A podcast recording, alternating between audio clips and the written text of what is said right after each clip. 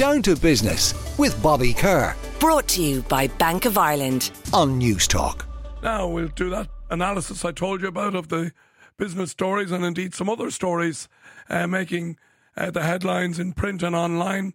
I'm delighted to be joined by Louisa Meehan.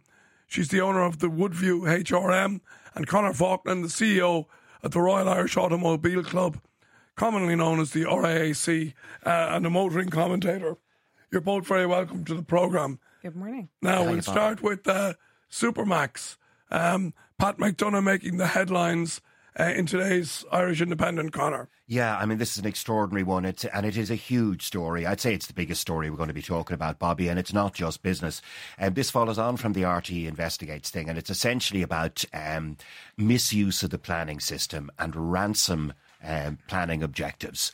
Um, now, our, uh, now we all know about um, uh, some of these stories that have gone back, and the, the, RTE story I think was quite shocking. But Pat McDonagh's on the front page of the Indo today, um, and we know Pat of old. He's a fantastic success with Supermac's, and I first encountered him when he was campaigning against compo culture, yeah, uh, which was kind of my wheelhouse. Something he's well. done for decades. He's been brilliant, on yeah, it, absolutely brilliant on it. And you know there have been improvements there. I was seeing it from the perspective of motorists and the insurance companies, but we all know what the compo culture was like. Um, and Pat says that these planning um, uh, objectors, uh, literally putting in objections for ransom, is the new yeah. compo culture. Um, and it seems like the old compo culture that there's no real handle on it. It's very hard to legislate against out and out bad faith. Um, yeah. But we were seeing examples of it, examples of a local politician trying to essentially scam a developer for half a million. Yeah. Um, and developers, you know, sometimes people don't like them, but they're just having to cost it in. Uh, I, I, remember being said many years ago that, you know, colonial Brits would cost in the cost of bribery in Africa and be able to deduct it against tax. The punter pays. The punter pays. And, yeah. and we, we, we, literally have uh, uh, ransoms being paid by developers who feel they've little or no choice. Um, and it, it's shocking altogether, really. Louisa, um, your analysis of this story? Well, I think, you know, a lot of what has said is, is true. And I think it, it is really shocking. It's really upsetting that this is happening and it's impacting on the likes of first time buyers and, and all house purchasing throughout the country. But what I thought was quite, um, Curious was one of the comments in relation to revenue that revenue commissioners have pointed out that go away payments are liable for tax. Now, revenue knowing about bribery payments, I think is quite an interesting concept. But clearly, if you are in receipt of bribery payments, please declare them to tax before the whistleblowers come in and declare them for you. Yeah. Not a problem I myself have. Um, but I, I think it's, it's something that we have to address. And as is pointed out again by Pat McDonagh is there are situations if you're a developer or you know even the county councils where they're improving roads etc where landowners house owners are negatively impacted and it is absolutely fine to compensate for yeah. those impacts, but it is not mm. okay to give somebody a 500,000 cash bonus. I thought it was in true, in true Pat McDonagh style. He said that, you know, he didn't mind helping people out. And he said, in one case, a guy wanted new windows. Because he felt there would be noise, so he paid for that. Mind you, he never bought the new windows. Yeah, I think Pat did go into the guards to try and get that sorted out, and they were told he was told it was a bit too late. Um, One of the things in the story, the minister Darragh O'Brien apparently said that we don't need new legislation. Um, I'm not convinced of that. I yeah. think the loopholes are just gaping wide, uh, and to some degree, it's it's a fraudster's charter, it's a chancer's charter. Yeah. Um, and, and I do think we, we we have to look at that. There there there a bit of creativity there have to be ways and means of discouraging. We tackled compo culture. It's not fixed, but you know, it's a good deal better than it used to be. And, and I think with a bit of creativity and yeah. legislative initiative, we can probably fix this. We shouldn't be like, um, and what these objectors can do is it's, it's really time is the enemy here because they they say to you that I can if I object it's going to delay. Bord Pleanála is behind. They're meant yeah. to deliver within so many weeks, and they're behind. So you know, an objector that won't withdraw an objection could hold up a project for two years. And, and even when they're well meant, you know, mm. I really sincerely care about these snails in the environment or whatever it might be. Even when they're very sincere, the upshot across the country is the delay, and the delay is killing us. It yeah. takes us 30 years to build a motorway. We know we need housing, we know we need infrastructure, we know we need to improve our urban centres, and everything we want to do is frustrated, it seems, by a minimum of years just by any objector. And okay. to know that there's people scamming that for cash is deeply galling. Okay. Louisa, um, some challenges to the Irish banks. Uh, savings lowest in three years, inflation forcing piece, people uh, to spend. I'll come on to the Irish banks in a minute and the deposit rates. But before that, we are seeing um, people being forced to spend savings. Uh, we had built up a huge uh, nest egg, I believe it was 150 billion of household savings. Yeah. Um, and inflation is is is is basically putting pressure uh, on that, and people are starting to spend uh, money they save. Look, I think so. And I think this is a be aware, not be worried story. Um, you know, we're talking about a drop in your the savings rate uh, from last year to this year of somewhere between up to 24%, it says, down to around 9.6% on average. But that 9.6% is still working out at 3.6 billion. We are still in a position where households have the ability to save and to save quite significant amounts of money. The challenge here is that when you're dipping into your savings or you're saving less money, it's nice to do so because you're doing nice things like the holidays or improving your cars or improving your house or investing in developments or what have you. The issue here is that actually people are dipping into that um, I suppose that savings rate to pay for food, energy, mortgages, the basics, yeah. and that's that's the concerning element of it. Overall, we're still saving. Overall, it's still a positive story, but it is something that we need to watch. And Conor, speaking of savings, if we look at these companies like bunq mm. coming into the marketplace now, um, you know, really the banks have not passed on uh, the central bank, the Central European Bank uh, interest rate gain that they've got. Like we, they're just not. You get nothing on your deposit. You're getting nothing on in deposit. a current account or even in a in, in a regular deposit account. You're, you're getting nothing on deposit, and in fact, counting infl- inflation, and you're actually losing it. And that might be a contributor to why people are spending a bit more. Also, pre pandemic uh, patterns emerging. But on the bank side, um, hopefully, this is a good European competition story, but there's a Dutch outfit called bunq. I only vaguely knew of them, I have yeah. to say. Um, but they offer deposit accounts to Irish uh, uh, depositors, and they're paying interest of 2.46%. Um, now, that is 10 times better than the best on the Irish market, which seems nuts. We were talking about it earlier. Irish consumers have got a about 150 billion, 152 billion saved in the banks. Um, but very little of that is, is in proper deposit accounts. Mostly it's in our overnight accounts. Yeah. Which is to say your regular current account. 94% of, it. Yeah. Is in out our of which comes accounts. your mortgage. That's what, you know, when you tap for your, yeah. for your groceries and your money just tends to sit there. A little more than you need is the pattern in Ireland. And what do the Irish banks do with that? Well, they give you nothing. They give you the overnight liquidity rate, which is the, the lowest, lowest rate that yeah. exists in banks banking, um, whereas there's scope there to give the consumer more. Um, so hopefully this will be a little bit of a competitive factor that will encourage Irish banks to get the finger out and essentially give us back some of that free cash uh, that, that rising European interest rates has given them. Yeah. Um, Louisa, interesting uh, corporate story uh, around uh, McKillen's snap up outlets of Fast Fit and First Stop Change. This is basically a story that's gone full circle because it is. Um, they were the original uh, operators in this space. Yeah, look, this is actually a really nice family business story, and that yeah. Paddy McKillen, who was the the, the founder of it, um, started yeah. the senior person, DC Exhaust. He's, he has now passed. His son um, has been heavily involved in um, Atlas Auto Service Group, and it's Atlo oh, sorry, Atlas Auto Service Group that are now buying 18 of the Fast Fit and First Stop stores. And it's John's daughter, Chloe, who is Paddy's granddaughter, who is the managing director of the company. So you can see the multi generational piece here coming through. And Chloe talking about the importance of bringing it back into the family business because of her grandfather had set it up. I think, you know, looking at this as a small business owner, it's really good in terms of efficiencies. Now they're going to be one of the biggest, if not the biggest, car servicing chain across Ireland, which is brilliant. That will bring along um, efficiencies, cost savings for them.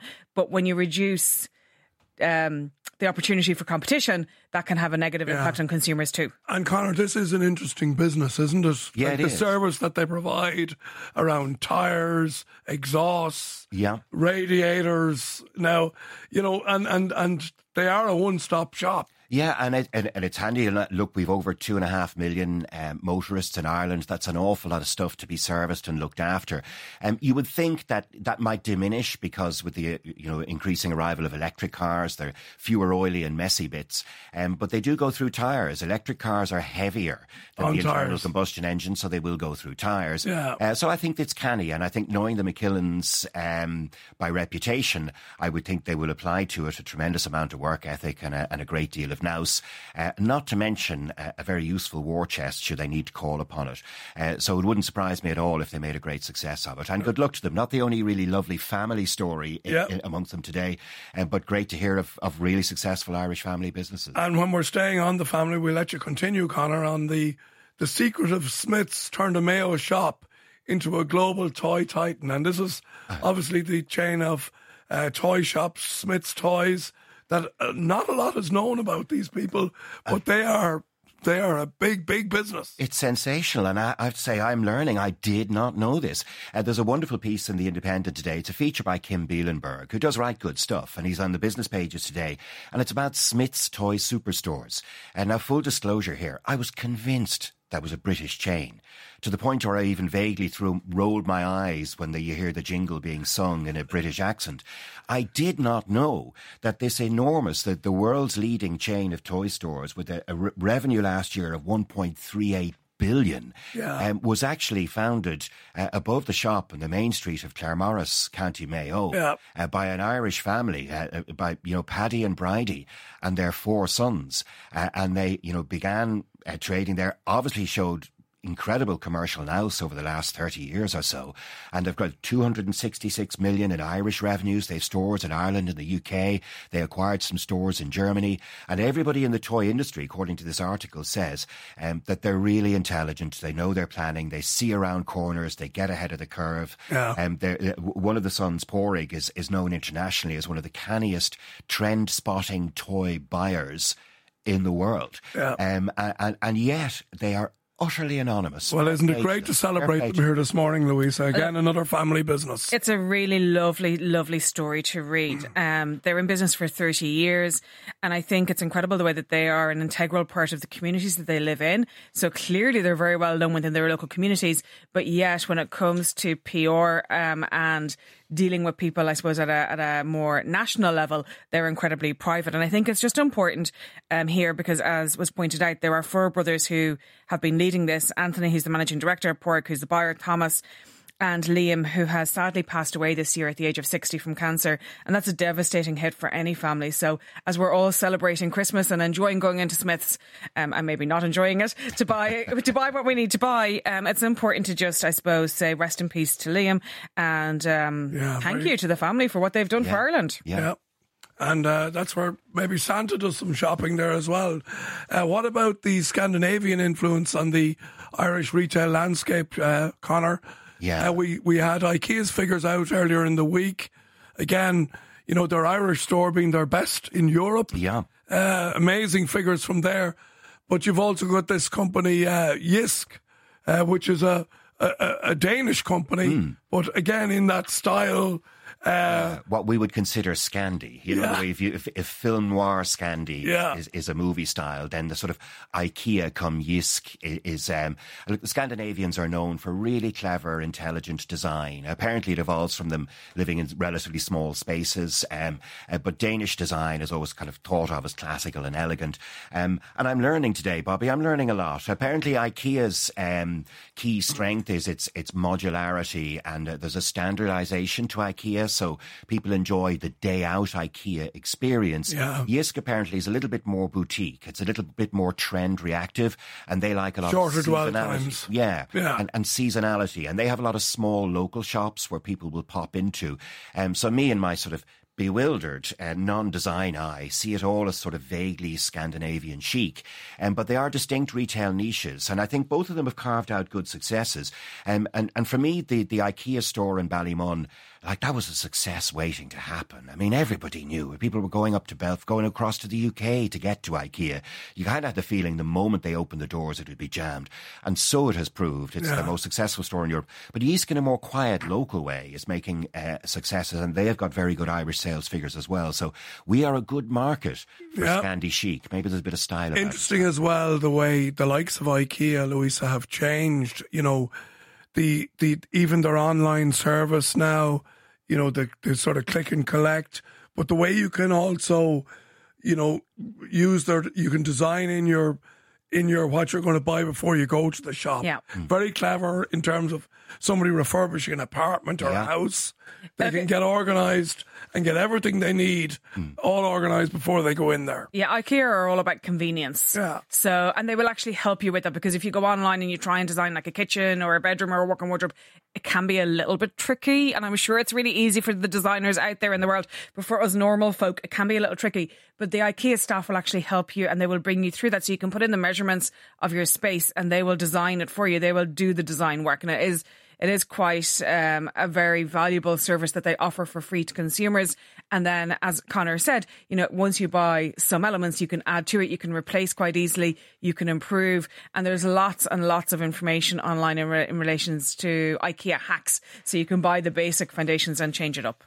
Um, we we saw two funerals yesterday. We had Chuck mm. Feeney uh, burial in in Glasnevin, a man who gave so much, so to, much Ireland. to Ireland, yeah, and that oh, excuse me, then we had this absolute on the money celebration of a life in Nenagh, yeah, in, in County Tipperary. What a what a send off! Was it? Was it, what a great man! Was it joyful? Can you have a joyful funeral? I, I just thought the tone was wonderful, um, and you know the sense of kind of love and warmth aimed towards Shane MacGowan. Um, I, I I didn't know him; I'd never met him, but it did somehow feel as if we'd kind of lost our poet laureate in a sense. Um, and, and, listening again, even to some of the old Pogue stuff, to see the Nick Cave version of uh, oh, it, yeah. it, was the hairs on the back of your neck. Philip but, Philip Nolan has a lovely piece in today's Irish Mail where I think he captures the spirit of what went on, and he says. In a sense, it seemed as if two traditions had been combined. For the Mass was as raucous uh, as a traditional wake, yet also respectful and uh, reverential when they, when needed. So, yeah, and as was Shane MacGowan. Yeah, you know, he had moments in his life of pure hell raising and out and out punk, and he also had moments of just exquisite sweetness. And some of the stuff that he's yeah. written, I mean, it's been said about him that people will still be reading Shane MacGowan lyrics and listening to Shane MacGowan songs uh, in a hundred years' time, two hundred years' time. Uh, uh, he'll be remembered as a poet. And I thought the tone at the funeral. Yeah, uh, I, I was, couldn't was, agree more with you. I just think it was absolutely spot on and what a great representation of people who came out, people dancing in the aisles of the church. you know, it just it just really was special, like something we haven't seen before. I would suggest. Yeah, I mean, I think it, it was a very uh, deeply felt experience. And I was watching a lot of the coverage yesterday. I think this piece by Philip Nolan is quite um, it is quite a beautiful piece that's written about Shane. Um, you know, talking about the I, I, didn't know him at all. Um, but what comes across through this, through his wife and through his sister and his family, is that he was actually a very deep thinker. He was deeply religious. Um, and he was really connected to his spirituality. Mm. But she also clearly said that he absolutely hated funerals and he really he only went when you know and a needs must.